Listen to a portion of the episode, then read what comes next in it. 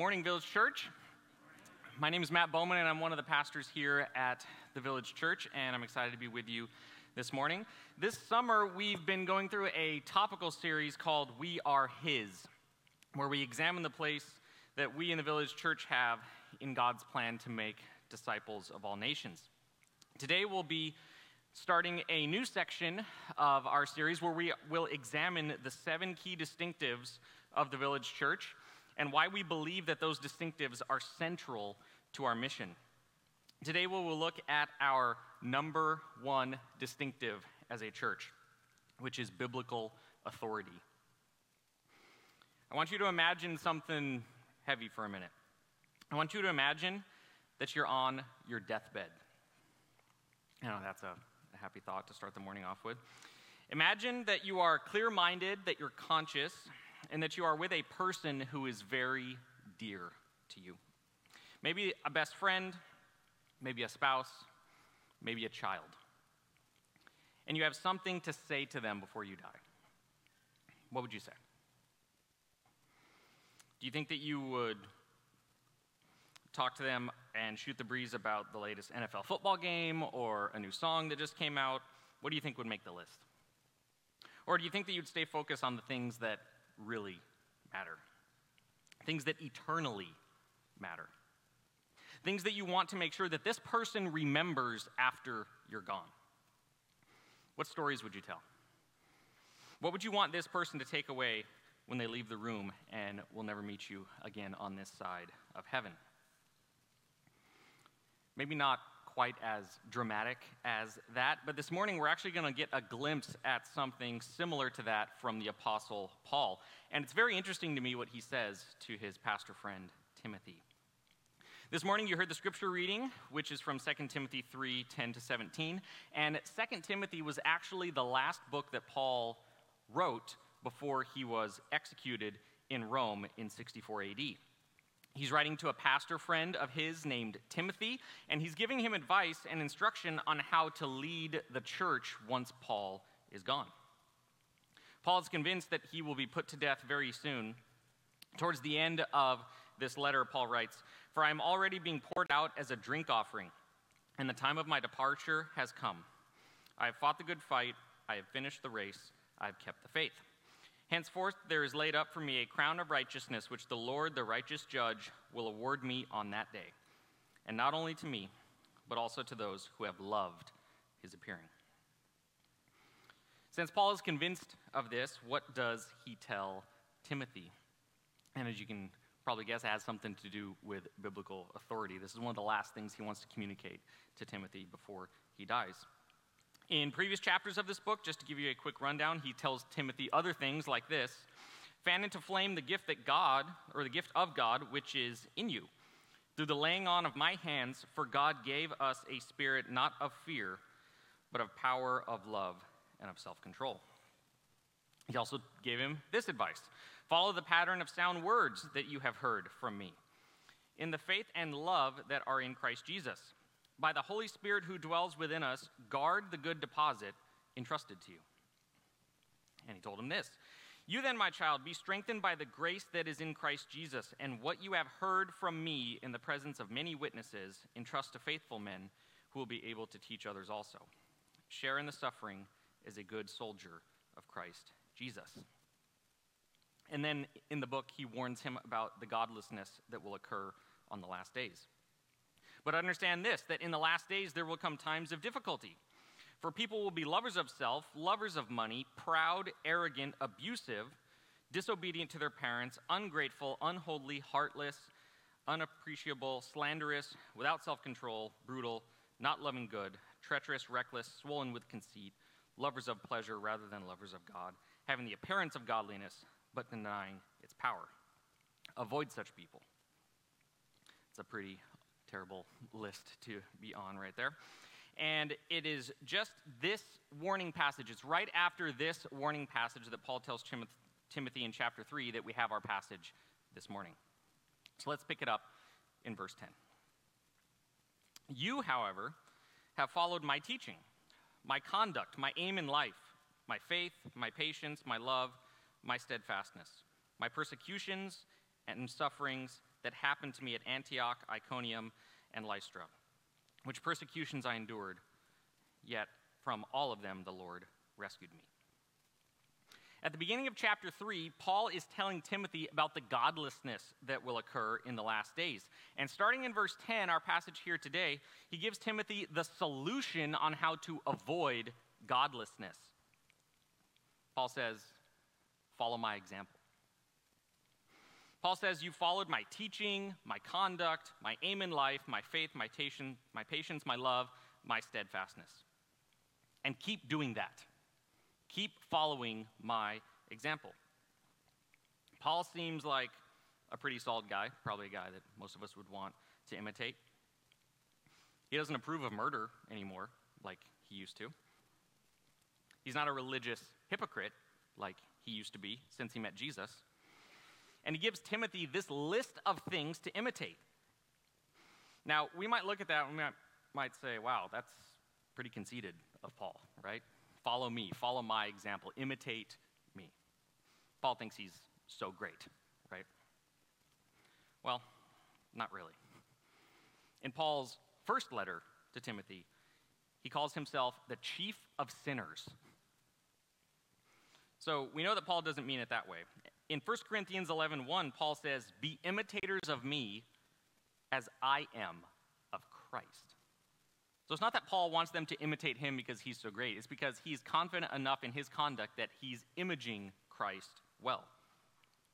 He means that God has produced some amazing fruit in his life, and he wants Timothy to mimic his example so he can bear fruit after Paul is dead. Let me ask you a question Who are you imitating? Who influences your actions? It could be a podcaster or a cable news anchor or a friend or a spouse or a coworker. And whoever you are imitating, do they cause you to act like the good things on Paul's list or the things that came just before that? Do you imitate someone you should be imitating that leads you to Christ or someone that you probably shouldn't? Paul is aware that Timothy will be around influences, and he wants to make sure that Timothy picks the right ones. And he's going to get to how you do that in just a minute. Not only that, but Paul wants Timothy to imitate not only his conduct, but his sufferings. Look at verse 11. He wants Timothy to imitate his the good things that we saw on that list, but then he goes on and he says, "And my persecutions and sufferings that happened to me at Antioch, Iconium, and Lystra, which persecutions I endured, yet from them the Lord has rescued me." Paul is referring back here to something that happened in Acts 13 and 14. At Antioch, Paul preaches in the synagogue, and his message is mostly rejected by the Jewish leaders, but the Gentiles, a lot of them, accept it. The Jews persecute Paul and drive him out to the next city, and Paul wipes the dust off his feet. That's where we get that phrase. At the next city, Iconium, after Paul preached to many people, many of them believed, but the Jews plotted to stone him, so he fled to Lystra. In Lystra, Paul heals a crippled man. The crowds want to offer sacrifices to him and Barnabas because they think that they are gods, good pagan people there. And the Jews come from the previous two towns and they actually stone Paul in Lystra and leave him for dead. Once Paul recovers, and after a trip to Jerusalem in Acts 15, he actually returns to these three cities to strengthen the churches that he planted. And in Acts 16, Paul returns to Lystra to the very city where he was stoned and left for dead, the very place where he planted a church and it was probably being persecuted. If they were willing to do this to Paul, some out of town guy, what do you think they were doing to the people who lived there full time? And it's here, in this town of Lystra, where these people stoned him, that he meets a young disciple named Timothy. Lystra was Timothy's hometown. Timothy is the product of the church that Paul founded who witnessed his persecution. And now he's reminding Timothy, he's telling Timothy, hey, remember what your people did to me? remember all that stuff that you witnessed when you were just a young Christian when I planted the church in your hometown? He's saying, imitate that. Paul's not delusional here about the Christian life. He knows that it brings hardships and sufferings. Yet he acknowledges that God is good through it all. And let me just quickly say this. I know we're talking about biblical authority today, and we'll, we'll definitely get there, but I just wanted to, say this. You do not know the fruit that God will bring out of your sufferings. You don't know. You may never know on this side of heaven. Paul was stoned in Timothy's hometown. And his persecution there produced a pastor and a church that would continue Paul's work after he was gone. Paul says, Which persecutions I endured. Yet from them all the Lord rescued me. He doesn't promise Timothy a life free of suffering, but he does promise that the Lord will deliver you. Until he doesn't. Paul's sitting in a Roman jail cell when he's writing this. And as we already saw later in the letter, he's pretty confident this is going to be the end. He's about to be executed, and he knows it. And yet he can still tell, Timothy, Yet the Lord delivered me from them. Well, what is Paul talking about here? I don't think he's talking about just temporal deliverance. I think he's talking about eternal deliverance, is his main concern here. And he says this, verse 12. Indeed, all who desire to live a godly life in Christ Jesus will be persecuted. Wow. I doubt that very many people choose that as their life verse. I doubt that that makes it on very many calendars or greeting cards. You're not going to see that very many places. Indeed, all who desire to live a godly life in Christ Jesus will be persecuted. Does anyone feel that today? I hope so. I hope so. Not necessarily that you feel persecution, but that you feel the desire to live a godly life. Paul is saying that if you desire to obey God, if you desire to read the Bible and do what it says, and put it into practice, guess what? You will be persecuted. Jesus said so in John 15. If the world hates you, know that it hated me before it hated you. If you were of the world, the world would love you as its own. But because you are not of the world, but I chose you out of the world, therefore the world hates you. Remember the word that I said to you a servant is not greater than his master? If they persecuted me, they will also persecute you. If they kept my word, they will also keep yours. It's not that persecution is necessarily a good thing in and of itself, but persecution is a natural consequence of godly obedience coming into contact with an evil world. It's going to happen. It doesn't say that you might be persecuted, it says you will be persecuted. Did you know that today Christianity is the most persecuted religion in the world? It's true. Open Doors USA states that 360 million Christians worldwide live in places where they experience high levels of persecution. That's one in seven believers worldwide. In 2019, the British government commissioned a report on religious persecution and also found that Christianity is the world's most persecuted religion. And we were told so. And Christians have been enduring persecution for 2,000 years. Have you been persecuted for desiring to live a godly life? Maybe people have spread lies and rumors about you. Maybe people talk behind your back. Maybe people say mean things about you on the internet. Maybe you lost a business opportunity or lost a promotion or even lost a job or got passed over for some business opportunity.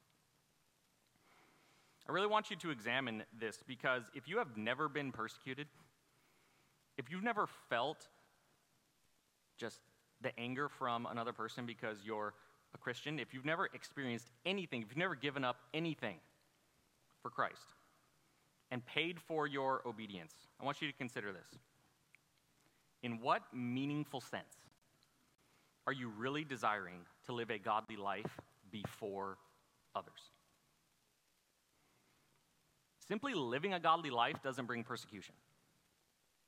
Living a godly life in the sight of others brings persecution. You can practice godliness in solitude, and it won't cost you much. You can be a Christian on Sundays and a pagan the rest of the week, and it won't cost you very much. Being a Christian in public is what brings persecution. Being a Christian in front of others who don't want to see it. And I think what Paul is saying here, this refutes all arguments that Christianity is just a private affair. It's something you do in quiet on your own.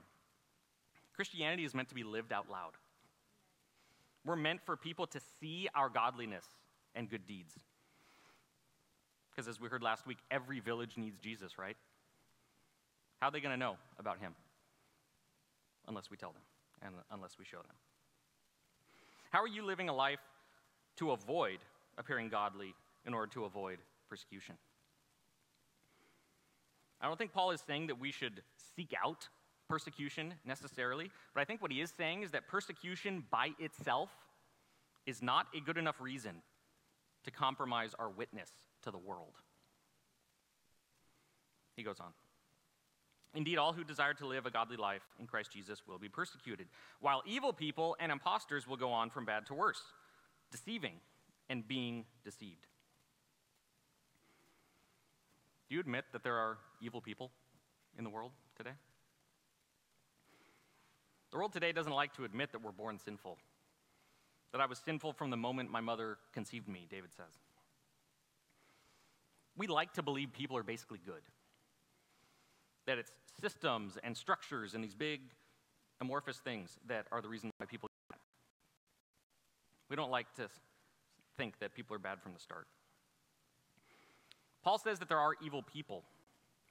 And more than that, that there are imposters. People who seem godly and are actually actively trying to deceive. And these people go from bad to worse, deceiving and being deceived. Now, I want you to hear me on this.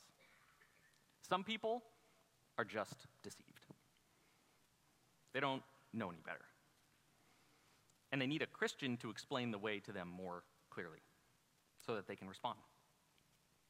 But some people are being deceived because they like it. They don't want to be confronted with the truth. They would rather live in ignorance than face the reality that we are all born sinners and enemies of God in need of a Savior. And then there are others, Paul says, who are the deceivers. They know that they are leading people into error. We want to believe the best in people. We want to give people the benefit of the doubt, don't we? But don't be fooled, church. There are those out there who are intentional imposters actively trying to deceive us.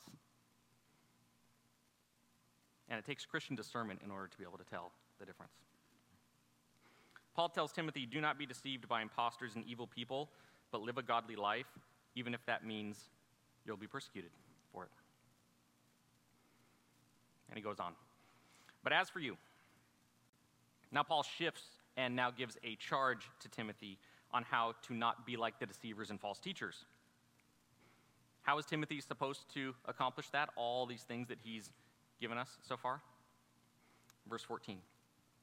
But as for you, Continue in what you have learned and have firmly believed, knowing from whom you learned it, and how from childhood you have been acquainted with the sacred writings, which are able to make you wise for salvation through faith in Christ Jesus.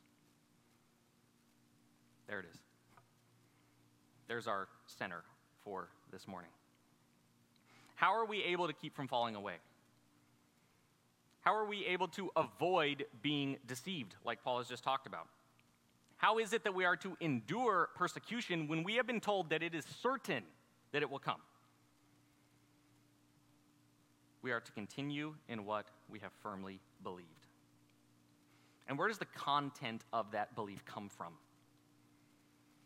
It comes from the people who taught us, who were steeped in the sacred writings of Scripture.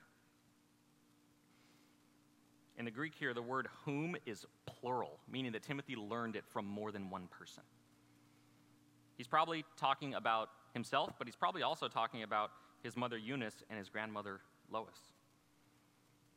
And it is this set of teachings from the scriptures that we are able to be made wise unto salvation in Christ Jesus. You want to continue in faith? Read your Bible.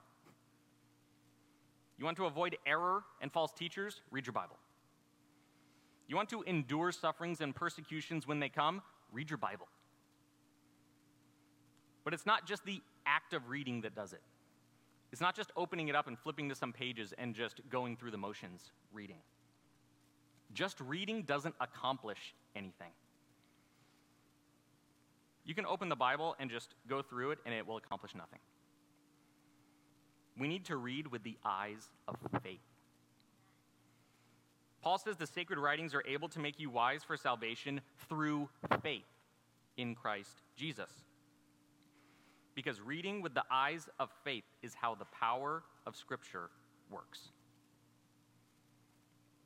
Here at the Village Church, our number one value is biblical authority. And I think it's for a very simple reason.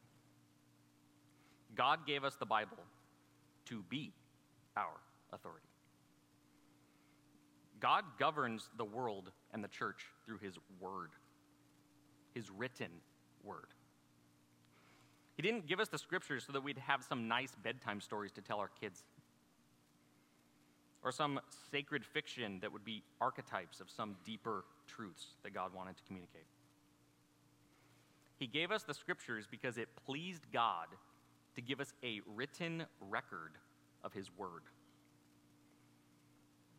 We can boil down our doctrine of Scripture into this phrase When Scripture speaks, God speaks. The Bible is nothing less than God's Word written. Here at the Village Church, we take God at His word. And we believe what the Bible says about itself, that it's the Word of God. Read what Peter says For no prophecy was ever produced by the will of man, but men spoke from God as they were carried along by the Holy Spirit. Or look at what Jesus says in John 17 Sanctify them with the truth. Your word is truth. Here at the village, we believe that every word of the Bible is true. Theologians call this doctrine biblical inerrancy. Inerrancy is just a fancy word that means the Bible does not err. It is impossible for God to lie, Hebrews says.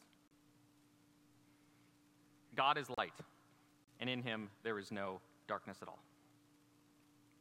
An imperfect Bible is contrary to God's perfect character. In our partner packet, it says this We believe the Bible to be the inspired and only word and revelation of God, inerrant, infallible, authoritative, and God breathed, being the final authority for all matters of life. Now, I say that, and immediately the skeptic pops in your head. Well, what about this verse? Or what about that chapter? Doesn't God commit, you know, all sorts of atrocities in the Old Testament and all this stuff, all these arguments you've heard repeated on the internet. These are nuanced topics that require prayer and study, I understand. And guess what? I teach this thing called the Apprentice Academy here at the Village Church, where we dive deep into these topics, and I would encourage you to apply. I love what Martin Luther said The Holy Spirit is not a skeptic. The Holy Spirit's not a skeptic. The author of the book knows what the book means. The Bible isn't one of those postmodern books where everyone can assign their own meaning to what it says. The Bible is true, and the Bible is clear to make you wise unto salvation. And the Bible has authority. You know what? The Bible would be true whether you believed it or not whether I believed it or not. We have a lot of skeptics today, don't we? People who think that they are their own authority. and that they don't need another authority. And I think that most of today's problems can be boiled down into two fundamental errors the error of authority and the error of autonomy. We're told to trust the experts today, right? We're told to trust the authorities. Trust the experts. Trust the politicians. Trust the doctors, the public health officials, the foreign policy experts. Trust the teachers, the preachers. Trust the social media influencers. Trust the rappers, the actors, the billionaires. Trust people's experience. Trust anyone and everyone except the Bible. You can't trust the Bible, people say. Because the Bible's a backwards book, they want you to think. That it's a transgressive book, that it's an oppressive book. Think about the most controversial verses today from the Bible. The ones that you would have the hardest time opening up and sharing with a friend. The ones that the world has the hardest time as seeing authoritative. I'll give you a sample. I don't care. I believe the Bible. Mark 10:6. But from the beginning God made them male and female. 1 Corinthians 6, 9 through 10. Or do you not know that the unrighteous will not inherit the kingdom of God? Do not be deceived. There's our word again. Neither the sexually immoral, nor idolaters, nor adulterers, nor men who practice homosexuality, nor thieves, nor the greedy, nor the drunkards, nor revilers, nor swindlers will inherit the kingdom of God. How about John 14, 6? Jesus said to him, I am the way, the truth, and the life. No one comes to the Father except through me. How about Matthew 5, 44? Love your enemies and pray for those who persecute you. Or Revelation 14, 11 and the smoke of their torment goes up forever and ever, and they have no rest, day or night. These worshippers of the beast and its image, and whoever receives the mark of its name. I could go on. I mean, just right there's enough to get me canceled, I'm sure. Just reading what the Bible says. That's fine. From our culture's perspective, the Bible says some pretty controversial things. But you know what? Our Bible is not measured by the standards of our culture. It's measured by the perfect standard of God's character. You can probably think of a few verses right now that you don't like. Maybe some of the ones that I read, maybe you've got some other ones on your mind. Maybe your life would be is easier if the Bible didn't say certain things. And the next time you come across a verse that makes you pause and think that way, I think it's important to be honest with yourself. So next time you're reading and you come across a verse like that that makes you pause that you don't like, I want you to ask yourself this question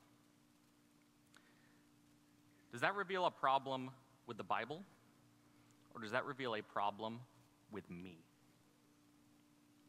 Am I in the position to critique the Bible? Or is the Bible in a position to critique me and my way of thinking and acting? This is why, as a church, we preach through books of the Bible, which is our normal way of uh, a preaching. We took the summer off to go through a topical series, which I think is fine, which I think is great. But our norm is to go through what I say.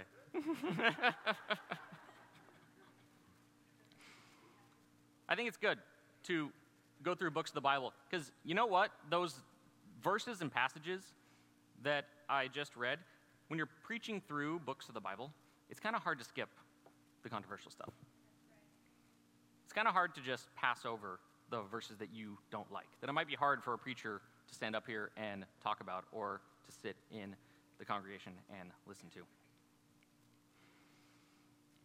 We've had a lot of people move in and out of the church the past 14 years. Hi, Bags. And I would just encourage you guys that if you're planning on moving to Tennessee for some unknown reason, um, I'll give you this advice find a church that preaches through books of the Bible. We're doing this topic series this summer to remind ourselves of our vision and values, and I think that's fine. But I think that in the fall, when we jump back into Ecclesiastes, which I'm really excited about, right? That you want to confront the hard things that the Bible says. And when you get to pick and choose, you're not going to do anybody any favors. Each one of us has an authority over someone. Each one of us also submits ourselves to an authority under someone or something we trust. Each one of us gets our ideas from somewhere. The question is do you get your ideas from the Bible or somewhere else? There is no third option. It's one of those two things. We don't get to define our own authority. We don't get to remake God in our own image. We either believe the Bible or we don't. We either take God at His word or we don't. The Bible is our highest authority, and all other authorities come from God Himself. When Jesus was on trial standing before Pilate, he said, You would have no authority over me at all, unless it had been given you from above. Specifically, we believe that God has structured the units closest to our lives with authority from Him. Pastors have authority over the church, husbands have authority over the family, and parents have authority over their children. But these authorities are not ends in themselves, they are derivative authorities. When authority in the church or in the home ceases to be biblical, it ceases to speak for God. As one of your pastors, I can just tell you that your pastors work hard to make sure that we're leading the church in a biblical way.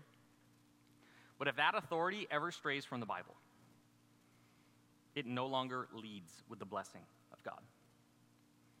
And you have an obligation as a Christian to resist unbiblical authority. Here at the Village Church, we have a high view of the Bible. This is why we have a Bible reading plan that we go through every year as a community. Now, there's nothing in the Bible that says you have to read it in a year. Maybe you fell behind this year and you didn't want to continue because you were so far behind. That's fine. Just pick up where you left off.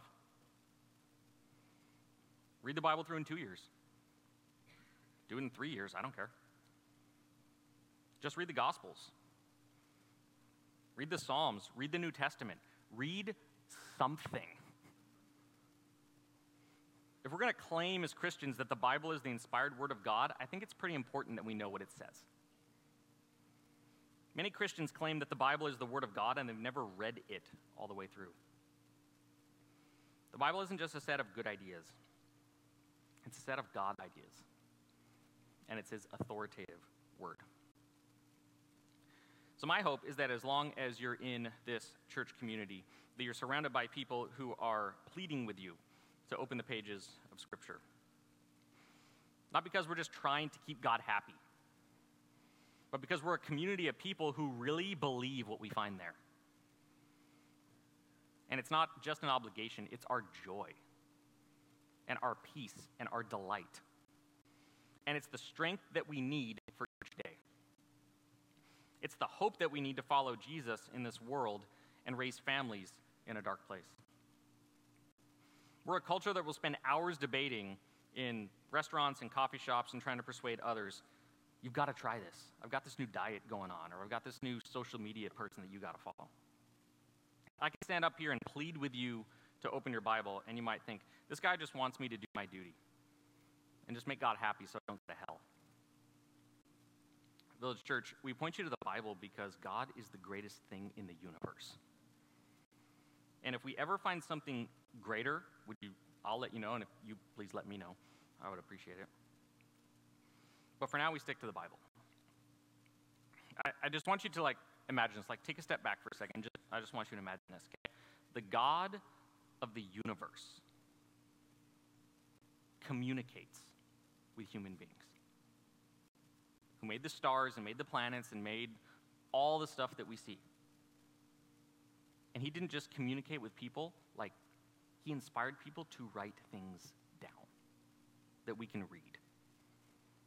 If that's true, and I believe that it is, if that's true, that makes that book the most important book in the world. And nothing can be more valuable than spending time reading and studying that book. So that's my encouragement to you when it comes to authority. The second error is the error of autonomy. We value individual determination and choice, don't we? That's a very American idea self determination, self autonomy. The problem is that it's not biblical.